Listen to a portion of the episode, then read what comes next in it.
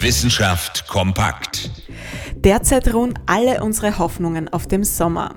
Vielleicht wird die heiße Jahreszeit ja das Coronavirus besiegen und wir können doch unseren Urlaub am Meer verbringen. Diese Hoffnungen sind schön, aber leider nicht haltbar. Das zeigt jetzt eine neue Studie von der US-amerikanischen Universität in Princeton. Hohe Temperaturen und eine hohe Luftfeuchtigkeit scheinen das Coronavirus kaum zu stören, meinen die Forscherinnen und Forscher. Der Einfluss des Wetters ist also gering, vor allem auch wegen einer fehlenden Immunität in der Bevölkerung. Wenn mehr Menschen gegen das Coronavirus immun wären, könnte das Wetter schon eine Rolle spielen.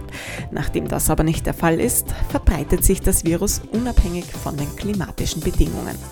In warmen Ländern wie Brasilien, Ecuador oder Australien werden die Ergebnisse dieser Studie bestätigt. Dort gibt es schließlich auch zahlreiche Infektionen mit dem Coronavirus. Der kommende Sommer wird dem Virus also nicht den Garaus machen.